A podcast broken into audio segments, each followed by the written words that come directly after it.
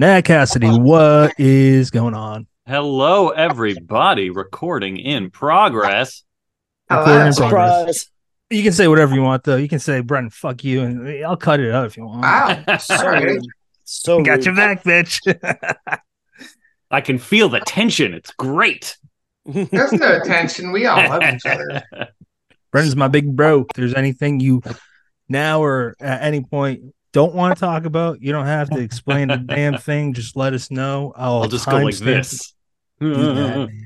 Be very aggressive about it. I will cut. bail, cut it. bail, abort. No. Oh, I'll be honest with you. I just like an hour or two ago shaved my facial hair for the first time in like 10 years. I was gonna say, definitely So- looks different. Yeah, I'm I might just like stop responding and start staring at myself because it is very alarming. Um I get So- Very dapper though. Hey, thanks. Yeah, it's uh, That's a good it's word. something. My uh, I don't normally go without uh, at least something here because this is not a what the scientists would call a load bearing chin. Yeah, Uh, but uh, never heard a chin described like that.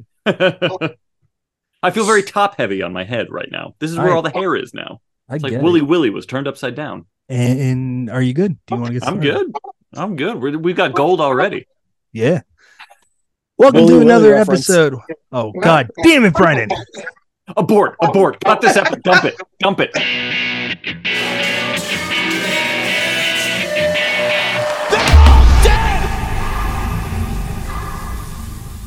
Welcome to another episode of Deadhead Space. I am your host, Patrick R. McDonough, joined always by my friend Brennan LaFaro. Say hello, Brennan.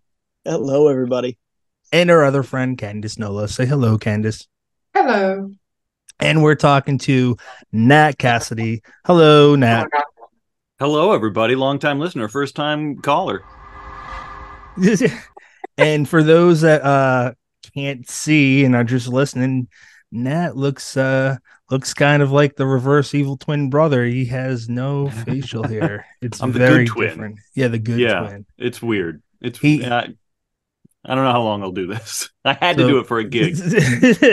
Let's just ask you the question that we would love to know is what got you into horror? Oh man. Um, well, I've been in. I've I've been obsessed with horror basically as long as I've been a, a conscious entity, as far as I remember. Like it was just always a thing to get me to pay attention. I was, um, to put it delicately, I I was a real piece of shit kid. Like I was just like bouncing off the walls and and always uh, talking back to my teachers and literally like setting fires in the back of the classroom and and whatnot. But they all kind of knew that a way to get me to pay attention was to talk about death or monsters or something like that. A story I often tell is like uh, in my first grade, uh, I had a, a teacher named Mrs. Shapiro. We fucking hated each other. We were just like, oh, we were mortal enemies. She was the first of several teachers who did not allow me to have a desk, and for good reason, because I would do horrible things with my desk. But I had to sit at her desk, and that was my desk too. That was my writing surface. Um, and uh, she even implemented this like red and green construction card uh, system with me that I would get like a red or a green card to take home to my mom every day to show if I was good or bad. And my mom would have to sign it uh, until I learned how to forge her signature. Uh, but so we absolutely detested each other. But then one day she was uh, she was Greek from Greece, uh, and she was showing side slides from a, a recent trip to Greece that she had just taken, and she was showing uh, in these in the slideshow it was an amphitheater that she saw a production of Macbeth at, and she started telling I don't know why she started telling this group of first graders the plot of Macbeth. But to her credit, she noticed that I actually like started paying attention as soon as she started talking about regicide and witches and and uh, murder and whatnot. And so she basically challenged me to read Macbeth for the rest of the year as a first grader. And because I hated her, I was like, "Well, of course I'm going to do that, you monster." Uh, and I did. Like, I it it it was not easy. It wasn't uh, fast, but like I committed myself to reading Macbeth. Uh, and I would read it with my mom, and she would help me with the words I didn't understand and stuff like that. Um, but that started my lifelong obsession with Shakespeare also and I like very quickly thereafter I was already kind of a precocious child actor anyway but I very quickly thereafter just like went full whole hog into trying to do Shakespeare for at that point for the rest of my life Uh, uh, eventually, I moved to New York and, and fell out of love with Shakespeare. Uh, but uh, uh, the reason I bring that up is because even at that age, like if you told me that something was bloody and and uh, and full of ghosts and witches and whatnot, like I was in. Um, so I don't uh, to maybe uh, hazard an even shorter answer. I don't know. I don't. It, it some of it is nature, some of it is nurture. My mom was also a huge horror fan, so it was you know Stephen King all over the shelves and Anne Rice and Clive Barker. This was this was the '80s. It was it was the thing to read. Um, so I was just kind of I grew up with it around all the time. Uh, so some of it I think is just in my blood, and some of it is just like from a very early age. That's just what I looked at as like what adult literature was, because that's what my mom was reading. Um, yeah, and uh, uh, I don't know some of it. Some of it's I, mostly just because it's the best genre. I, I don't even need to. do it. it's just the best fucking genre. That's why I'm into it. Yeah, there you go. So you're from Arizona originally. What I was? I don't know. I've never been to that part of the world. I don't know much besides I know the Sisters of Slaughter are are in that area. So shout out to them. But uh, in all seriousness, man, what what was it like growing up as someone that was fo- like clearly driven to do artistic things? Because when I was growing up, um, it was uh, early aughts in middle school. I remember I talked to m- one of my um uh God, what do they call it? Not the principal, the um guidance uh, guidance counselor, and he asked what I wanted to do, and I said I. Uh, growing up, I always wanted to be like George Lucas or, Hmm. or or George Romero, Kevin Smith, and um, so that's what I want to do. I want to be a filmmaker. And he said, "All right, you got to go to New York or L.A." and and even at that age, I, not the right answer, but I I, I was like, "Ah, I want to stay in New England. You know, I'm not anymore, so doesn't make sense. But um, I'm wondering if you kind of had people growing up, for the most part, that just didn't see. Well, actually, I'm assuming. Did you know growing up that you definitely want to be in film or tele or television? Yeah, well, uh, actually, I wanted to do primarily theater. Theater was like my biggest passion. Mhm. Uh, but then I started to want to s- sort of like parlay that into film. Like when I was growing up, uh, I was uh, obsessed with Kenneth Branagh because his uh, Henry V had come out when I was like eight, uh, and so I saw that. I was already a, a massive Shakespeare like geek at that point uh, and like that w- that kind of made me first start thinking about film as the as an artistic endeavor. Hmm. Um, and then you know, so I watched Much Ado and Hamlet and and all all those Kenneth Branagh uh, films at the time, and all like the Merchant Ivory films and stuff like that. Um, but for the most part, I was I was very much a kid out of out of time and out of location. Like I really wish I had been born in like the 30s in London, so I could be like Olivier, or I could be like Gielgud or Burton, or you know those those guys. Um, I really wanted to have a sort of classical theater based career that then spun off into movies. Um, and as you can imagine, that it was very much not a realistic path. To, it was a very anachronistic path to want to take. Um, so I would often get you know, asked by people if I wanted to move to like LA or something like that. And I was always like, no, why would I want to do that? I want to move to New York. I want to pursue theater. And then I want that theater career to translate into some sort of film or TV uh, uh, career. Uh, but growing up in Arizona, it was, um, I mean, it, it, especially when I was growing up in the in the 80s and 90s, like Phoenix was a desert in all definitions of the word of the word. Like it was uh it was a literal desert. It's really fucking hot uh and there's just cactus and mountains and dirt and scorpions and that's just kind of it. Uh but it was also there just wasn't a lot of uh there wasn't a lot to phoenix at the time. It was i mean it's a big city. Like it's easy to forget. It was now it's like the sixth largest city in the country or something like that. And at the when i was growing up it was probably like i don't know the 12th uh maybe the 10th but it's so spread out. It's it's such a massive footprint and everything is just highways and concrete or literal desert especially when i was growing up. So there just really weren't a lot of like opportunities to uh to make much of a career as an artist. I did a lot of like theater and uh uh like uh, local theater regional theater uh and stuff like that uh growing up but um, similarly to to what you just described. Like it was always impressed upon me that you would need to move to one of the coastal big cities to have any sort of anything uh, if you really wanted to, if you had ambition or something Mm. like that.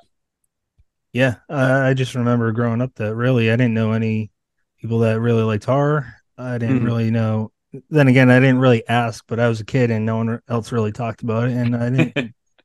I didn't really know anyone else that wanted to pursue art, but I always Yeah. had, and uh, it just.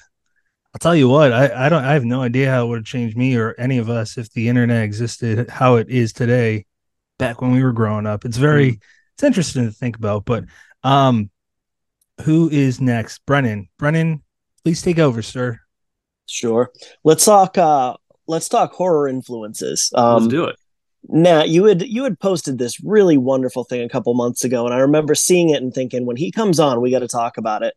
And you had talked about how growing up, you considered uh, Stephen King to write horror of the heart.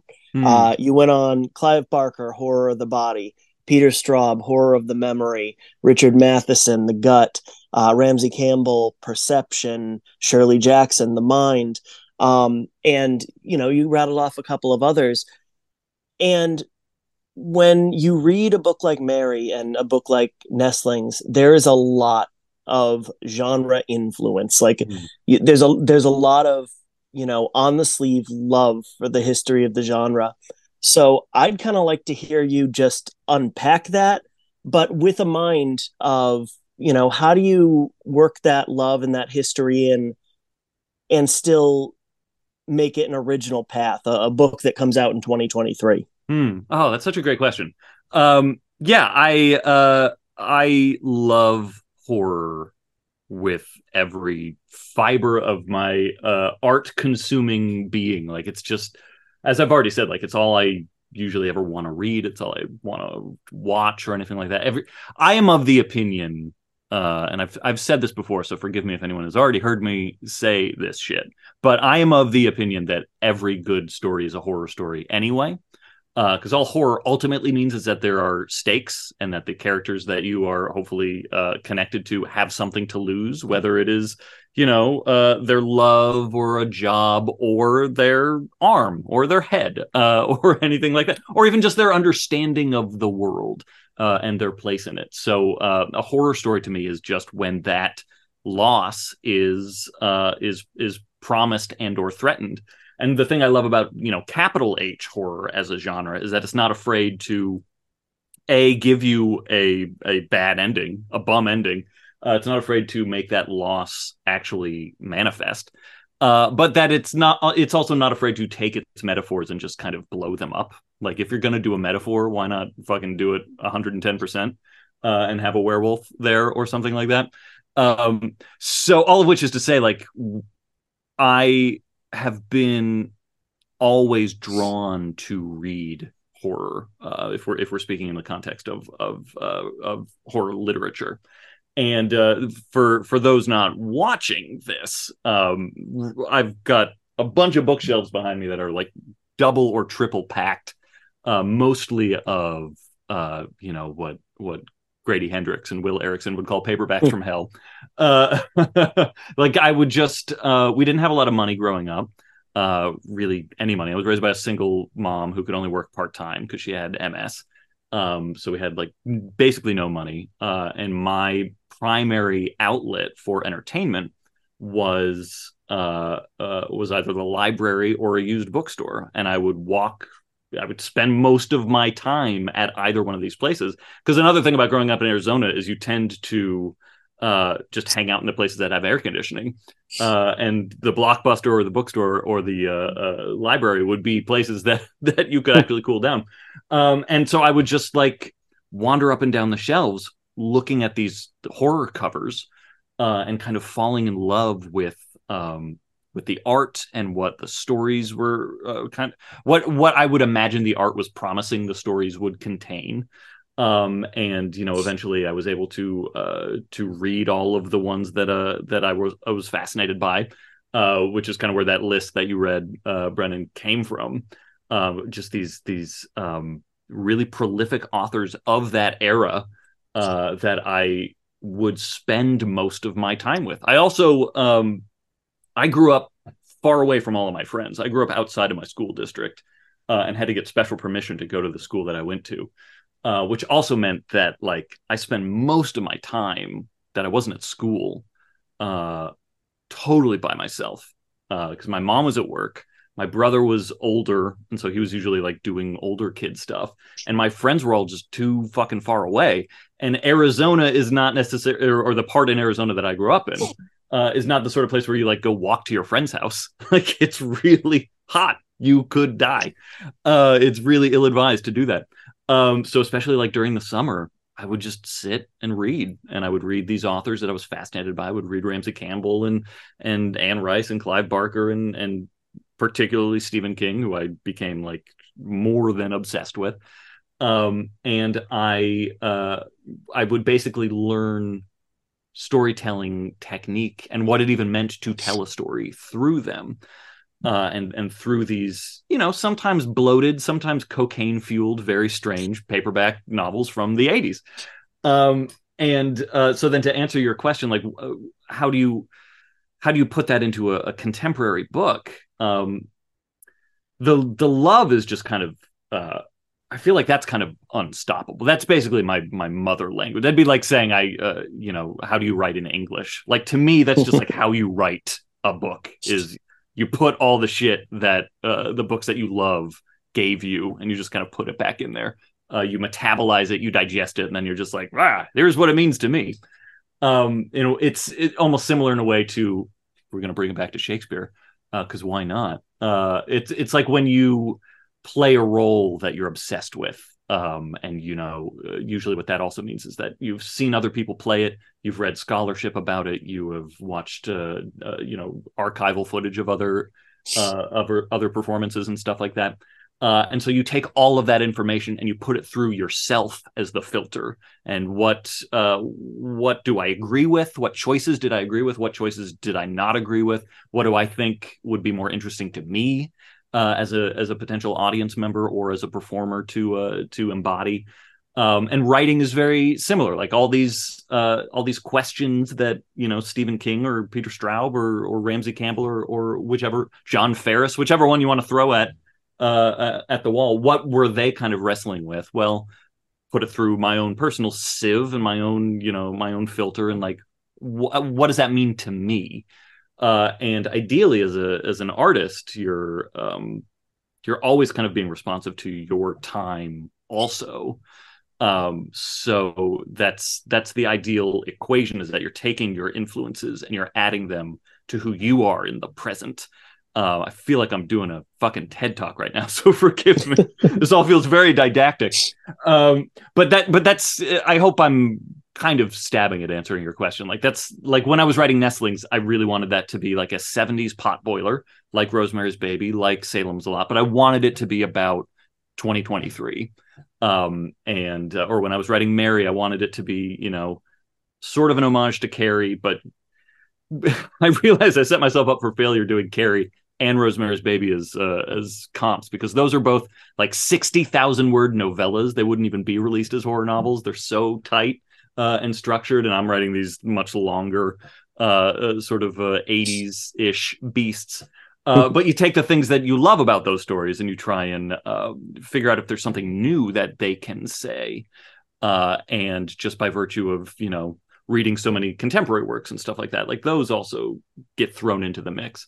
And and ultimately, everything that you write then should be you know, it should serve multi-purpose it should be an entertaining story. It should it should be intelligent. It should it should withhold scrutiny uh you know uh, uh, analytical scrutiny. But it should also in a way be you uh saying to a reader here's what this means to me in this moment. Uh and uh yeah most of the time uh i think it yields a, a pretty singular and hopefully interesting result. That was a lot of word salad. I hope I hope someone was diagramming that sentence. Uh, uh, hope that made sense. It's it's been a long week, and it's only Monday. Patrick is responsible for diagramming sentences. it's going to come out in an ADHD funnel, so it will make sense to no one, including myself. But your response was perfect, man. I was just just listening, and this is this isn't you know a lot of people listen to it in audio form. This is perfect replies. So keep it up. Candace, I feel like you were going to say something. Yeah, I was. Um, all of that actually put me right where I wanted to um, start with Hmm. nestlings. So that whole answer, I think, just ties right into what I wanted to ask. So you took all of your influences from then, along with the experiences you've had now in Mhm. 2020, 2021. And I read the book, I read the afterword, so I know there's quite a lot of you in this story. So I think maybe it's a twofold question here, if I can word this the right way. Was it hard for you to kind of space you from the story, but enough of your experiences went in it to give it the feel that you wanted Hmm. while being true to the story that you wanted to tell without giving too much of yourself in it, if that makes sense. Because I know we do take a lot of the things that we have went through and we add that into what we write because that's where the human experiences come from comes from where the emotions come from how hard was this for you to write without putting too much in it and were there times that you had to maybe step away Hmm. Um, that's a great question. I uh, I think on some level, I particularly enjoy the process of uh, articulating what I'm going through or thinking about a certain thing or, or however you want to uh, put it um, into whatever I'm working on. So in a way, um, there was never an impulse to pull back. There was never an impulse to like uh, stop putting what I was going through into in this in this specific case into nestlings. Like it was Mhm. almost the reverse. It was almost like how much of what I'm going through can I actually put into this so I can Yeah. kind of you know have that sort of cathartic feeling. I've always just kind of been a sieve when it comes to the things that I write. Yeah. Just like you know if this is happening to me, then it's going into the book in one Yeah. way or another. And um, it, it in a weird way for for those who have uh, who have also read the the afterword of nestlings like they'll they'll know this is kind of a weird thing to say but in in a weird way it was almost fortuitous that i was going through this incredibly horrible period while i was writing that book um because i then had that book to process all this stuff. Um like it, it wound up being like the perfect story to uh to kind of uh analyze what I was going through and to like put my worst impulses in. Like uh just as an example like the character of Reed uh who finds himself uh being a caretaker for his his wife who's dealing with postpartum depression and uh she's also very recently become a, a paraplegic and, and is experiencing depression from that you know very justified depression um, but he's finding himself being a a caretaker uh, for his partner who is, you know, changed and is different, um, and is is going through a really horrible time herself. Uh, and I was also at that moment as a caretaker for my wife who's going through something very horrible and and and very uh, very drastic, a huge change uh, that was uh, that was really upsetting her life in a in a number of meanings of that word. Um, and so I got to you know, I was never like Reed, but I did have in some of my darkest moments thoughts that Reed has in the book. Uh, and instead of having to like, you know, suppress that or like, uh, or, or lie about it to myself, I was able to just like, just puke it out onto the page and be like, okay, well, here's what would happen if I ever gave into those impulses. Uh, and spoiler, it's not great. Uh, uh, it's not ideal, at least we could say. Uh, and similarly, like I got to, uh, you know, kind of work on understanding what my wife was going through by by uh, writing the character of Anna and um, and uh, things like that. So like, uh, and Mary was written while my mom was dying, and um, I got to put a lot of her into the book. The book that I uh, am writing right now, that I literally just sent the the next draft of uh, to my editor this morning, uh, is all about dads and my my uh, very complicated and strange feelings about my dad, who also died uh, uh, the same year my mom did, and just like what do I think about the role of fatherhood and and how do I feel about the idea of being a father and just you know all those things. Yeah. Um, the book I want to write after that is just all about like how I feel about my fucking phone and and addictive behavior and stuff like that. Um, all, so all of which is to say, like, yeah, there's there's never really a moment for me at least when I ever feel like I should pull back. It's always uh me going towards the material to me is part of the fun of it. Yeah. Um, and uh, you know, I'm, I'm I'm almost repeating myself, but uh, that is it's very similar to how I feel about uh, being an actor and like acting work too. Like you find the things that you have in common with the character, mm-hmm. and then mm-hmm. you get to like you know pull them out of you a little bit, extrapolate them, and and examine them, uh, and then hopefully uh, you change a little bit after after you write it or perform it or or whatever verb we're going with now. Yeah, it makes sense. I uh even before I knew for sure that there was influence by Ira Levin's Rosemary's Baby, I, I absolutely love that movie. Um, because you know, like there there's problematic, very clearly problematic um scenarios between the husband and wife. Hmm. But like he you can tell I've never I don't obviously have never spoken to the man before, Ira Levin, but you can tell that he's intelligent and he's just putting his observations down. I mean, that you can't say about every writer, but with you, you could tell, like with Frank, um, that's not. We are. Sorry, I'm kind of throwing a lot of different things. We aren't. Um, we aren't every damn character we write, whether some people believe that or not. But like, mm. I could tell whether you've experienced or not. I don't. I'm I don't know for sure, but there are people like that and and you can't just avoid them. So I thought that you as a writer, you um this might sound silly to say, but like you you took risks that I don't think everyone would take. And I'm really oh, glad that.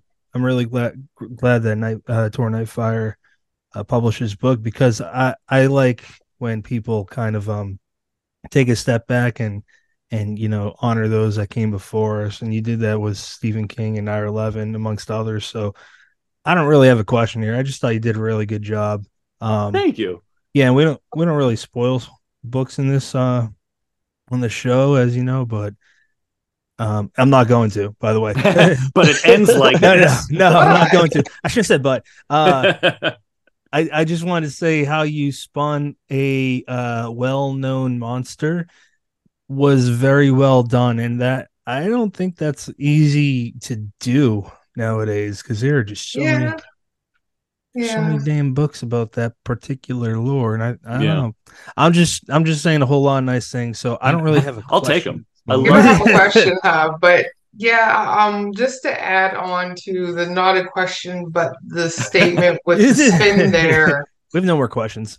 I did really really enjoy that. I didn't see that coming mm. until it was there. And then I was like, that makes sense. I like where we're going with this. But then what it turned into, it, it all just worked. And I just thought it was great. I was like, well, this is a whole new twist I never would have thought of. So yeah, like well done on that note. Again, another statement, not a question, with what Patrick was starting to say. Um, the character of Frank. Hmm. Well done. because I mean, the truth is, we write the truth, whether we call it fiction or not.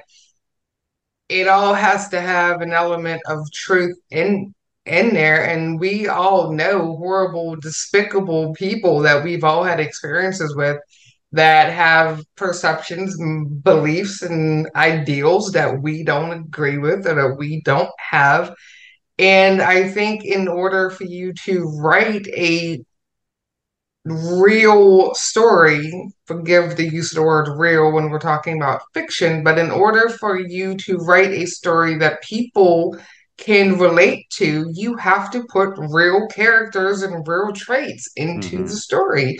Everyone can't be a one dimensional, never say a bad word, never say a slur, never say this, never. People are not like that. If the world was like that, we would all be living off of sunshine and roses, wouldn't we? Because, I mean, you know, it'd be hunky dory. Yeah. So Yeah. yeah, it, it needs it. Any story needs those people that you just despise and you detest, and you need the people that are, you know, expendable, and you need your heroes as much as you need your, you know, your assholes. It's you need that. So he was well written, and I think he needed to be in there as every bit as much as we needed Reed in there and Anna in there and everyone else. I mean, he had a purpose whether we like it or not. We all know somebody like Frank, and I, I Mhm. just think we would be lying to ourselves and the world if every story we wrote didn't have a believable asshole in it. Because, I mean, how many do we face a day? Yeah, especially in know? New York City. Right? I've But- known They many exist. Franks. Sorry, Yeah. you know, but those people exist. You can't write a story and ignore the fact that despicable people exist. It's just, you know, Yeah. it's just life. They- not only do they exist, but sometimes they hold like great, great power in your life. they like, sure uh, do. Frank, the Yeah. character of Frank is is their uh, the character's uh, landlord before they move into Yeah. the new building that that kickstarts it, and like your landlord, that's a that's a fucking touchy relationship, and like. I've I've had several landlords who were not good people. And Got one now. yeah, one it's right now. awful. I'm so sorry to hear that. Don't Uh, say that too loud. yeah, exactly. Ugh. uh, but yeah, like you know, uh, sometimes you just have to uh, uh, compartmentalize some of the fucking things that they say because Yeah. like they actually wield a lot of uh, uh, power over your day to day life. Yeah. Um, and uh, yeah, I I I'm very gl- uh, glad and and uh, touched to to hear that because. Uh, I wanted to make sure that there was somebody like Frank uh, in here, Yeah. especially with this book wrestling with things like uh, feelings of isolation and uh, uh, anti-Semitism and and just kind of marginalization in general. Um, Mhm. That kind of voice uh, is never at zero, but especially these days, like it feels like it's extra loud. Um, and uh, so there, there, it needed to be represented uh, in the Yeah. cast of characters, as you say. Um, So I appreciate that. There's actually one more classic that I um I just thought about while you guys were talking. Robert Marasco's Burnt Offerings. Yeah, I fucking love that book. Yeah, I mean I'm a huge fan of that and I I like the movie too. Um Yeah, that movie is wild. yeah, the book's better. but it is.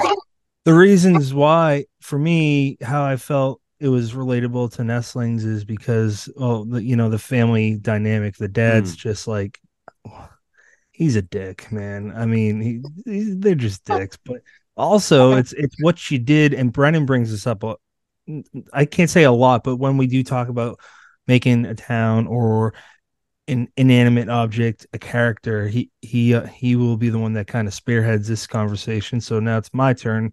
Um you do that really well with the deptford the apartment building. For those who haven't read it yet it's a apartment building in it, like an upscale apartment building in new york uh Man- manhattan right? Hmm Okay. Yeah, yeah so it's fancy pantsy um very fancy, fancy. And it, it just reminds me of that house in, in burnt offerings or in rosemary's baby the entire building where it's it's just like i i've been to manhattan twice and the last time i went i went with my wife and she specifically said don't talk to anyone. Don't be nice to anyone because they won't be nice to you.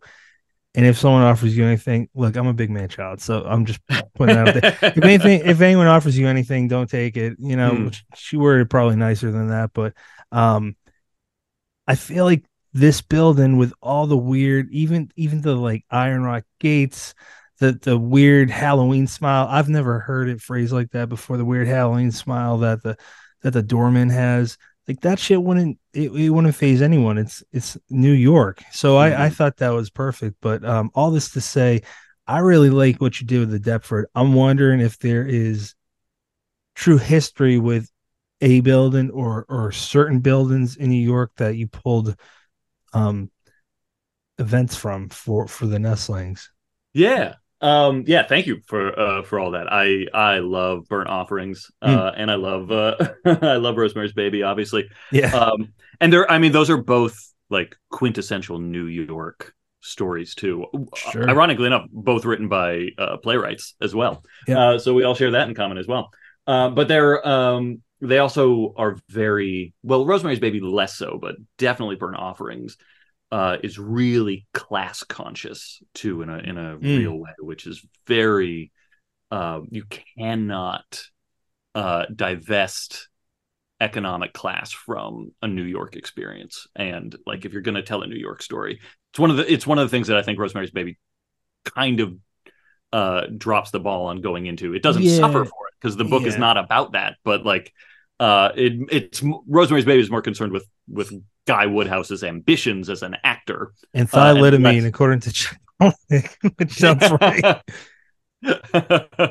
uh, but but burnt offerings really goes into what it's like to be to have no money in New York and to just like get this opportunity for something that you really want. In this case, a, a vacation home, Mm. uh, and like the desperation and also the the fucking pride of just like I'm not gonna turn this down. I need an. I've been cooped up in this awful fucking city in my tiny apartment, and I'm gonna do this thing. I'm gonna take my family to this vacation home, or in Anna and Reed's uh, case, we're gonna take this luxury apartment that we won the lottery for. Um, and to to to uh, bridge that further into your question about the Deptford, uh, what I did then was I, uh, you know, there's very of a theme with what we were already talking about because I, I dug deep into myself for like all those things I wish my ideal New York apartment would have because I've been living in New York for about 20 years now, a, a few months shy of, of 20 years. And uh, so my whole adult life, I've been living in this stupid city uh, and you really do like collect this laundry list of uh, things you wish an apartment had, and you never get all of them. Uh, and I've moved way more times than anybody should in the city. So like I've gone through apartment after apartment after apartment, uh, and each one like maybe had like one thing I liked about it, and then like fifteen things that were not great about it. Um, and uh, so in some ways, I was able to take, you know, every item on that checklist and just put it into the Deptford and be like, what would be the what would be the most dangerous honeypot for me? Like if this apartment had all these things, would I ever be able to say no to it? Um, and then I also uh, uh, I pulled a lot of um, other famous buildings, all of which exist in in the world of Nestlings. So Nestlings isn't like an alternate universe where the Dakota doesn't exist, but the Deptford is kind of like the building above all of those. Hmm. Uh, so I took some elements from the Dakota, some from another building called the Ansonia, which is very uh, very similar to the Dakota. Uh, Hotel des Artistes. Um, uh, what are some other ones? Uh, uh, the Beresford. Uh, and then also took uh, the Bramford from Rosemary's Baby, so that also exists in this world, just as a little fun uh, uh, Easter egg. I didn't even put that together. Nice. Yeah, yeah, it's uh, it's in universe. It's all canon. Mm. Um, and uh, yeah, so, so there were also like little bits of history from all of those buildings too that that get added in. Like, um, I'm 99% sure I'm correct on this, but now it's been just long enough since I did my research that I could be wrong. But uh, uh, the Ansonia, which is a you know it's very similar to the Dakota. When you think of the Dakota, that you you pretty much think of the Ansonia too. But that had a pool in the basement, uh, basically a bathhouse, and that was Plato's Retreat, which was a very infamous bathhouse in the 70s, uh, where a lot of people would meet and have all kinds of sex. Uh, and uh, so it was like this hedonistic uh, uh, retreat for people to go to, uh, this den of iniquity, as it were. And so uh, the Deptford also has a pool in the basement uh, that has since been closed down, but like was another sort of tempting thing to lure people to the building. Um, or uh, the rooftop of the uh, of the Deptford uh, was also taken from a some of the nicest rooftops I've ever been to, but also some of the historical uh, famous rooftops, um, like um, forgetting which one it was. It might have been the uh, the Dakota, but I don't think so. I think it was another building, but that had like a farm on the roof. Uh, where they would like grow crops and stuff like that. So like little details like that kind of get sprinkled into the Deptford as well because New York is just full of stories like that. Um, in fact, one of like the biggest red flags about the Deptford um, that that Reed and Anna both kind of ignore is that there aren't that many books written about it. Almost every other famous building in New York has just so many books written about them and and like documentaries filmed at them and, and stuff like that. So you can actually see what it's like inside or or or uh, you know its history of being built and stuff like that. And uh, the Deptford doesn't, uh, which is which makes it like that much more mysterious and uh, mm. kind of appealing and tempting. Uh, one more question on the Deptford, then Brennan or Candace, whoever wants to jump in. Um, was after we talked about all this, I'm wondering uh, if you consciously made the Deptford kind of the physical representation of pick whatever you want hmm. class mm. or high you know what is uh aesthetically like perfect mm. but on the inside is not it's fallen apart it's rotted it's probably hollow full yeah full of insert monsters but I'm uh, wondering, uh, yeah. I'm wondering if you went in because you come off like the type of writer that's very conscious of that sort of thing. Oh yeah, big time. I I love that shit. Um, yeah, like the there's a a big uh important building in Mary too, and that was very much standing for like consciousness, like human consciousness and and uh, life. Uh, so like the crawl spaces were all very metaphorical and whatnot. Uh, and similarly in in nestlings, um, yeah, you you kind of nailed it. It's it's um, it is class. It is even more than class. It is belonging. There's a a running hmm. theme mm. in nestlings uh, that these characters multiple times and usually in different contexts think we don't belong here. Mm-hmm. Uh, and uh, you know, the, Anna has those thoughts about her wheelchair. She has their uh, those thoughts about her uh, her about motherhood. Body, about motherhood. I'm sorry. I'm sorry to cut you off, but like, no, please. Um, because my like I've talked about this on the show. My my wife had a miscarriage. She she went through we we went through fertility. It was like we we we have good communication with each other. So mm-hmm. um, that to say, I know how at least some women think during times like that, and it's fucking awful. And there's no judgment that I'm holding yeah. for that because I I will never know what that's like. Um, but it was this is not the right word.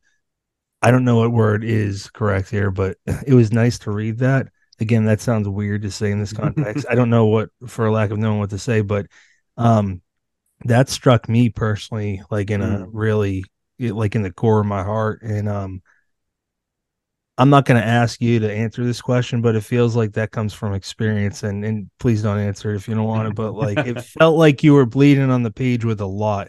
And yeah, um, I'm not going to ask a question. I'll replace it with a comment. A comment again. But I felt like for people that haven't read this book, it's really fucking compelling. Like it, it it's really, it's really easy to read because it's smooth, but it's really fucking hard to read at the same time. But that's the kind of shit I like. So that's Brennan, the goal. That's great to hear. Brennan, take over, sir.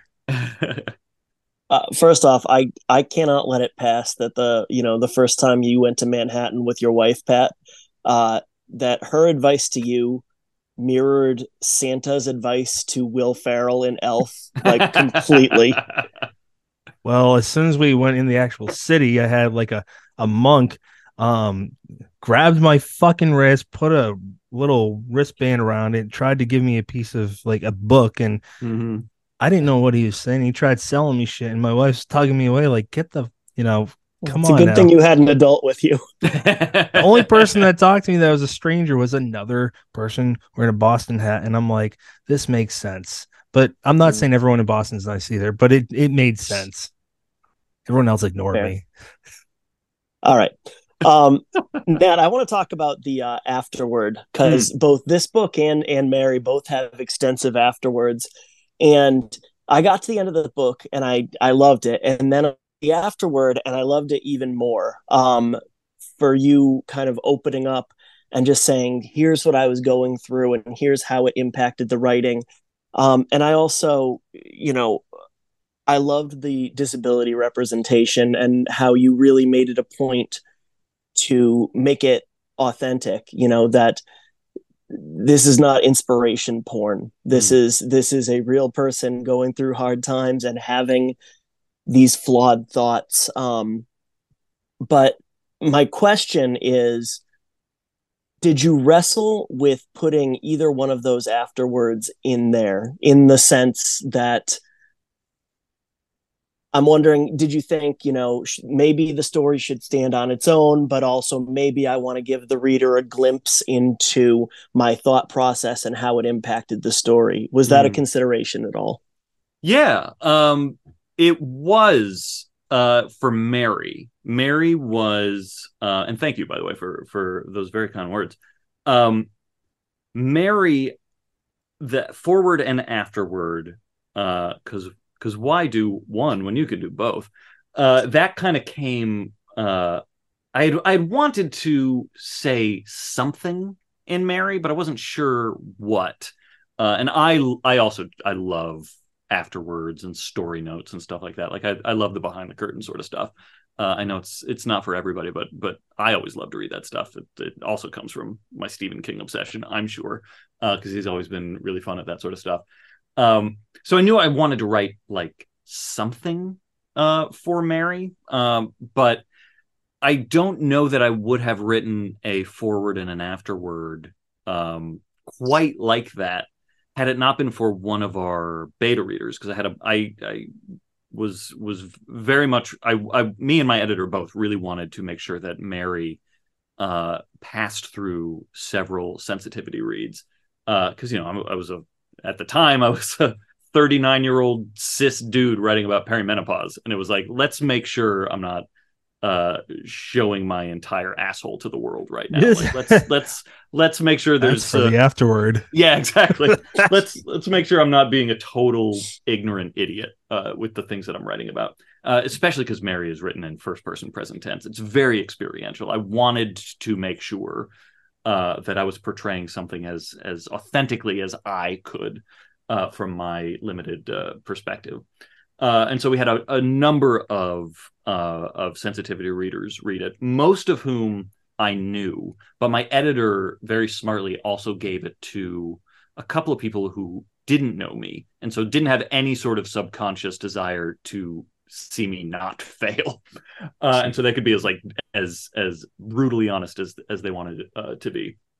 And you know obviously this was like the book was well into development by this point. This was probably the second or third draft uh, full draft of it. So it's not like it was like super raw. Um uh but uh one of those beta readers um came back with some feedback that uh kind of changed the game because uh, she was like, I'm going to be totally honest with you. I almost put this book down after like 20, 30 pages or something like that because the uh, the misogyny in it was and the self-hatred in it was so omnipresent and it was so tough to get through uh, but I didn't put it down because you know I knew you. She's talking to the editor. I, I knew you, and I, I knew you would you wouldn't be vouching for something that you didn't uh, didn't believe could withstand scrutiny. So I continued to read it. Uh, and then after I got to like the midpoint where uh, you find out essentially why that tenor is in those first pages, like there is a reason for it. It wasn't accidental or anything like that. It was it was very purposefully kind of put into that narrative voice. Um, then I loved it, and then like I I saw what happened with the ending. Like I, I I saw the whole reason for it, and I really loved it. Um, but there probably will be a lot of people who won't give you that benefit of the doubt she was telling us. So maybe you should put like some sort of trigger warning or some sort of content warning at the front just to like let people know that the, the misogyny in this book is not an accident. It's not just the case of cis white dude writing about womanhood uh, and uh, just kind of thinking that this is okay. Um, and i you know for a minute I I was kind of like I don't know if I want to like that feels like I'm apologizing for this book. Like I like I don't believe in it or like I uh you know uh like feel like I have to warn people about it. Uh and then that minute quickly passed because I was like no actually let's do more than a just like a content warning. Let's do like let's actually like get into it. Let's say like here's why that shit is there and so the the forward is basically leading up to the content warning of saying like, you know, here's why I wrote this book, and also FYI, there's going to be some stuff in here that you just got to like go with. Like it, it's there for a purpose. Uh, and then I'll talk about it more in the afterward. And then that brings us to the afterward where like I I got to like really go into like here's here's here was my thought process. Here's why I as a dipshit 39 year old cis white man uh wanted to write about menopause in the first place. Um and so I was incredibly grateful for that feedback because I I love that material so much. I'm very proud of that forward and afterward um, that originally hadn't come with the story. Uh, and then uh, because that was such a great experience and because there was such uh, really welcoming feedback for the forward and afterward of Mary, when it came time to write Nestlings, I was like, well, I, I there's no doubt, like I definitely want to talk about what was going on while I was writing this book and while I was writing Mary. Um, and uh, yeah, so like definitely wasn't planned for for Mary uh, but by the time Nestlings came along, like that was that was something I very much wanted to do and have it planned for the next book uh, as well because I really want to talk about my dad and and dads in general and stuff like that. Um, I don't know if I'll do it for every book uh, because they might not all be so like heart on the page. Um, well, you've made your bed now; you have to. Yeah, exactly. Like it is kind of a thing that people expect, and I'm not mad about that. Like I, I really do enjoy as you can tell by my very concise answers, I love talking about the process. I love talking about art. I love talking about like what it says about each individual's journey creating art and stuff like that. Um, and I don't know. So I the the hope is that some people find it illuminating, some people find it helpful, like other artists and you know just people who enjoy learning about the process and stuff like that. Um, and uh, I think it also humanizes books too because books can be books are so weird. You just pull them off a shelf and you yeah read some symbols on a page and you hallucinate somebody else's dream. Uh it's weird. It's a weird process. So like having that little bit of of connection between the author and reader um i really enjoy that. Yeah. And I, and I'm I'm with you. I like the behind the curtains stuff um and you know one of the main reasons I asked is I, I have a uh, a friend who um, wrote a book that is very personal to mm. them, you know, based on life experience, and considered putting in uh, an afterword like that and uh, decided against it. And his reasoning, and I don't know where I would fall on this, but his reasoning was that he didn't want it to feel like review proofing. He didn't mm. want it to, he didn't want people to feel like they couldn't be critical of the art, of the work yeah. because they would then be critical of this life experience. Um, and like I said, I don't know, I don't know how I feel about that, but it's it's interesting to think about. Yeah, that's a it's a valid concern. I mean, I I can stand as uh, proof positive that not all reviewers take that into consideration. Uh, they're just as brutal as as they would be without it. Um, but yeah, no, I I get that. Um, yeah, uh, I don't I don't have any more coherent thought to add to that.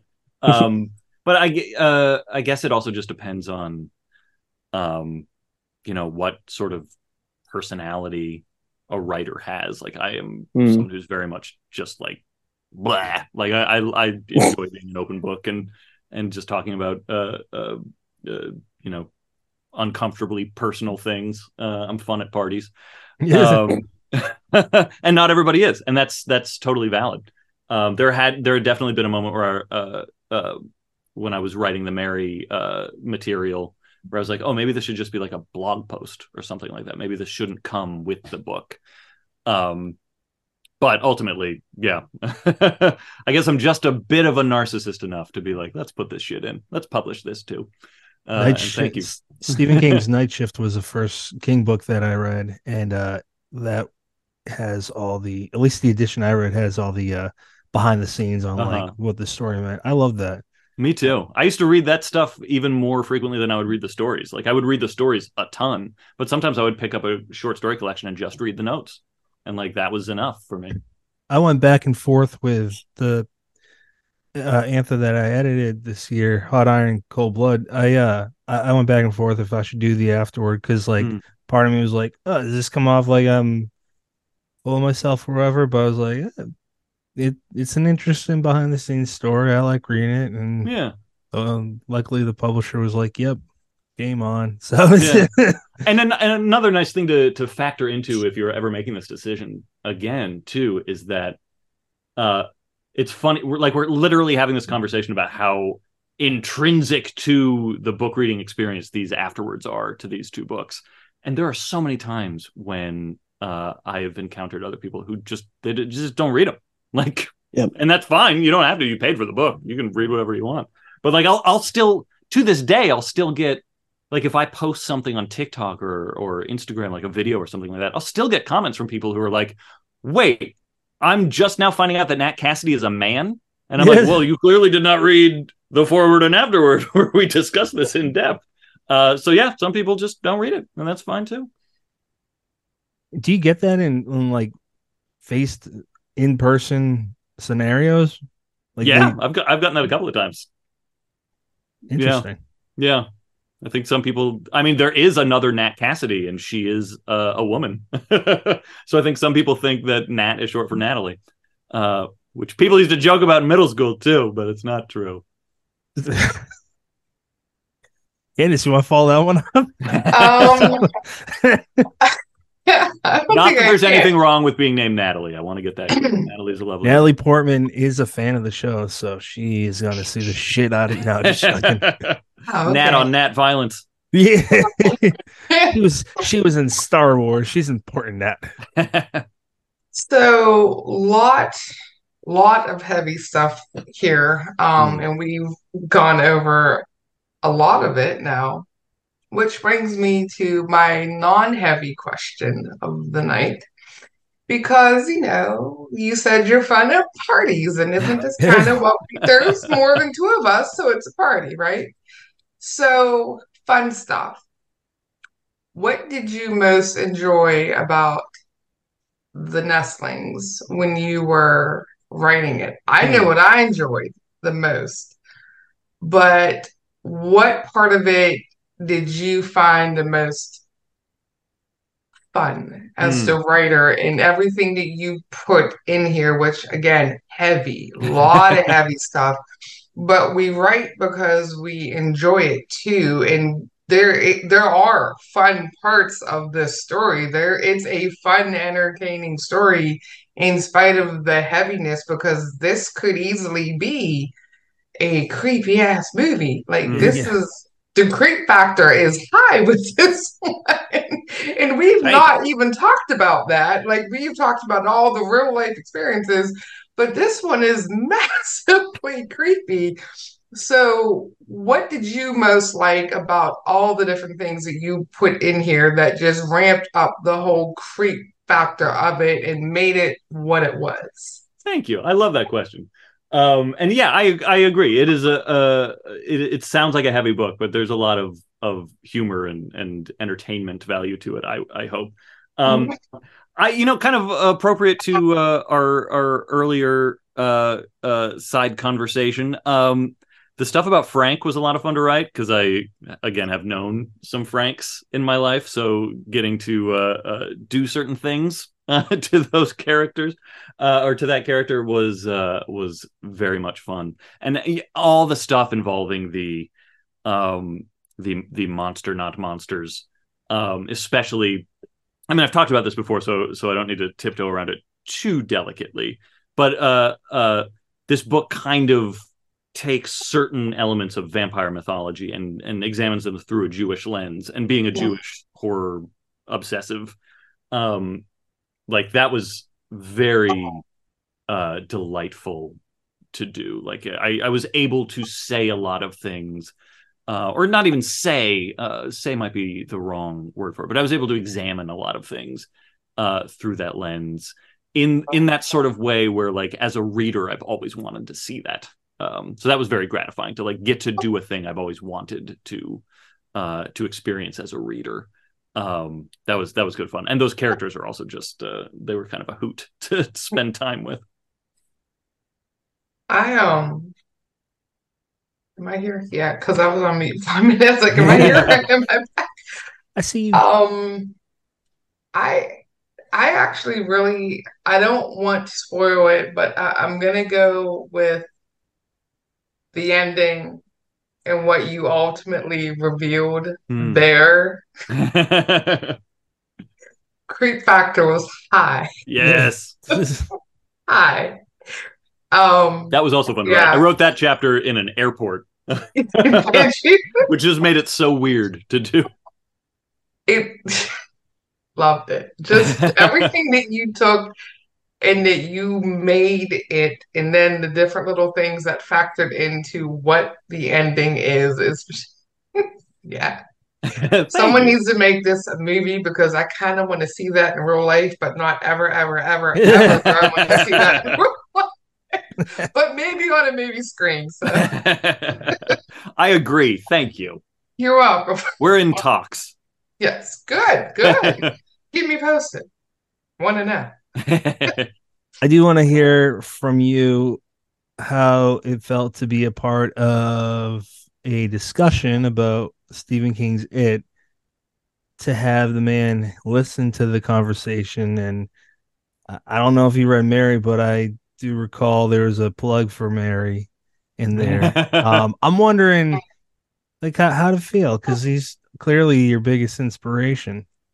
Yeah, he. Um, I mean, we could we could get real fucking deep if you want, because uh, in a way he's almost like a, a parental figure. Um, and especially now that like both of my parents are dead, he's one of the last remaining ones, which makes me that much thirstier for any sort of blurb. Um, but uh, uh, it was incredibly uh, entertaining and delightful uh, when he when he posted about that conversation. Um, and you know, fraught too. Like there were plenty of times where I was like, "Oh fuck, what did I say? Yeah. I uh, do I need to apologize for anything?" Um, and I've I've worked with him before. Um, worked is maybe uh, a maybe that sound that's that's too impressive sounding. I worked on a thing that he was doing. Uh, so like I was I was that sounds cool. Him.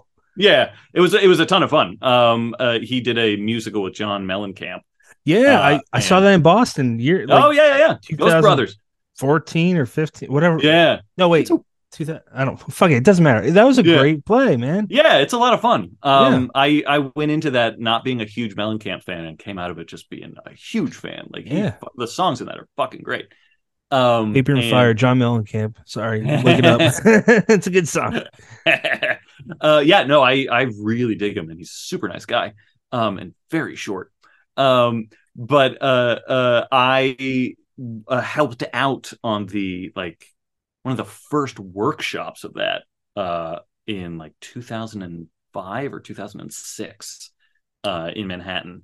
Um, and I and I basically uh, there, there's not even really a name for the role that I did in it because uh, one of my best friends was reading the stage directions, uh, and he managed to just wrote me into the the uh, workshop too. And basically, what I did was I just like sat in the house with King and Mellencamp, and like occasionally they'd be like, "Can you get us a coffee?" And I'd be like, "Sure thing," and I'd go get them a coffee, and then uh, you know I'd just be privy to talking uh, with them or, or hearing their conversations and just kind of hanging out uh, uh, on breaks and stuff like that. He took us all out to dinner. King did uh, at the end, which was a fucking trip. Hmm. Um, and my my main regret is that this was right before like we all had cameras on us at all times. yeah, I have, I have, no photos of, of the two of us together. Or Didn't happen like then. Yeah, I had Those you had to like have a camera with you, um, and I did not. Um, but uh, all of which is to say, like I I've interacted with him in the past. Um, so uh, it, the the podcast experience didn't have like that sort of novelty to it of like him interacting uh, with me for the first time. Um, but I got to see, uh, you know, I got to see Neil, who is as big a King fan as I am, uh, you know, ultimately like get to actually have a full fledged conversation with him and a, and a, phenomenal conversation with him. It's mm-hmm. a great interview. Um, and uh, you know, I got to see him interact with Ali, uh, our our other uh, Ali Malinyenko, who was also the the other panelist on that episode, um, who's going through a really rough time at that time, and like he uh, his interacting with her was was this huge uh, uh, boon uh, as well. So it was just it was beautiful. It was what I mean. It's one of the things I've I've always loved about him is that he's a very personable, you know, a, it's a level of celebrity that like almost doesn't even exist anymore uh, because he was he's so zeitgeisty and he was so the right person at the right time. Like yeah. there'll probably be un, there'll probably never be another like paperback horror boom like there was in the 70s and 80s. So to have a writer of that level of popularity, like a lot of things would have to align for that to happen. Um, so it might never. It's like it's one of the reasons why we'll never have like another The Beatles again, uh, or Tom Brady. market- Just saying, or Tom Brady. Sure, uh, he is a soccer player, correct? nailed Um, it. Ah, I know. Who Tom Brady is. I'm watching my fantasy football score as we There you go. as we converse, and it's not going well. Oh boy. Um, uh, but yeah, so like uh, the fact that he like still gives back to you know the the scene that made him in the community that uh, that idolizes him and stuff like that. It's he's he's a, he's a wonderful human being. Um, Absolutely. so yeah, it was it was amazing. It was lovely, uh, and I really hope he reads one of my one of my books. We've sent him so many copies. Come on, Steve. I would love that, man. I'd be very happy for you. Um, Yeah. Brennan, you want to want to uh, bring us to the next section, sir? uh, final thoughts. Yeah. All right, let's do final thoughts. Mr. Cassidy, final thoughts. Hmm. Well, it's been a lovely chat. I feel like we could we could keep going all night. Um, final thoughts. I don't. Know. This has been a fucking time. Um, everything is really rough right now. Yeah. Um, especially on social media, and it's it's uh, like I was literally finishing up the draft of my next book. Um, for for most of the weekend, and and have already been like weaning myself off of of Twitter and social media in general lately because it's just been so toxic and and upsetting um but like i feel like i even just missed like some some uh some bad events or some some drama or whatever you want to call it just in the past few days and it just seems like everyone is really on edge and everyone is is is uh you know uh saying things that uh that are very heated and and uh you know feeling very passionately about things that is that is causing the dialogue to uh, uh to bounce off of uh itself in in very um I don't know unpleasant and unpleasant's even the wrong word but you know in in ways that are that are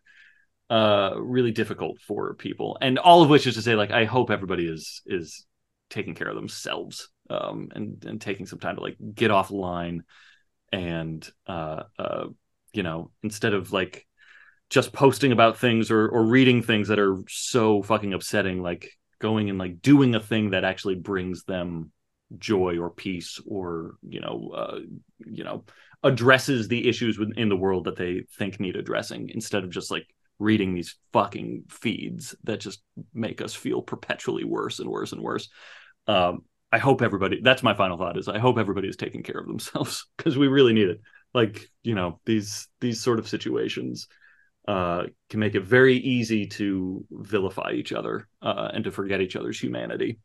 And so we gotta we gotta remember everybody else's humanity and also our own, which is I feel like it's something I've said already, so I'm repeating myself uh, even on other podcasts, but I I I feel it genuinely um, and I mean it. So uh, yeah, there's my long rambly final thought.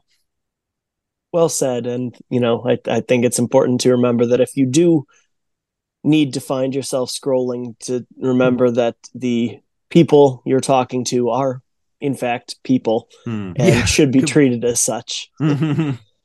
Patrick, final thoughts. I just, I know, just like Candace and Brennan, been looking forward to talking to you. Love your writing. Really appreciate the conversation. You're, you, you're really, you're like a natural at this. Like we talked to a lot of people, all great to talk to, but uh, it, it's really interesting, kind of like just seeing you at what what I imagine you'd be like at work. You're just really easy to bring in, bring everyone into the conversation. Uh, you're really interesting. And also, I'm surprised Brennan did not mention. I think that's a guitar and not a bass. Uh, is that an electric guitar? That's a bass. Oh, damn it! That's a that's a guitar. Yeah, I was going to ask, is that a bass it. or is that a cello? In, in no, your that's a bass. I thought That's a so. bass. I fucking It's a- love an it's a- upright it's bass. A- it's an acoustic. Sorry, not acoustic. It's an electric upright, Ooh. so that it would fit Oh. in my little Saturn when I was driving it to school every day. Oh. one of, that's one of my favorite instrument sounds is an upright bass. Hmm. yeah. I like banjos and drums Banjos are great. and harmonicas. Drums are great. Harmonicas are great. yeah, music's I love them all. awesome. Everything's great. It's all I good. got just right over there. There's a there's a dulcimer. There's a mandolin. There's no banjo yet. I don't have a banjo, but I would like to get a banjo. I just One of these I, I love the way it sounds, and when you incorporate it into music that you wouldn't expect it in Mhm. rock and roll in Hell yeah. particular or heavy metal. It's fucking great. Yeah. Candace, final thoughts. Um, I now want to think banjo within rap music, so I don't know what that says about me, but uh, you know, That's a thing too. It's awesome. Hell yeah. saying. Um, anyway, final thoughts. This has been great.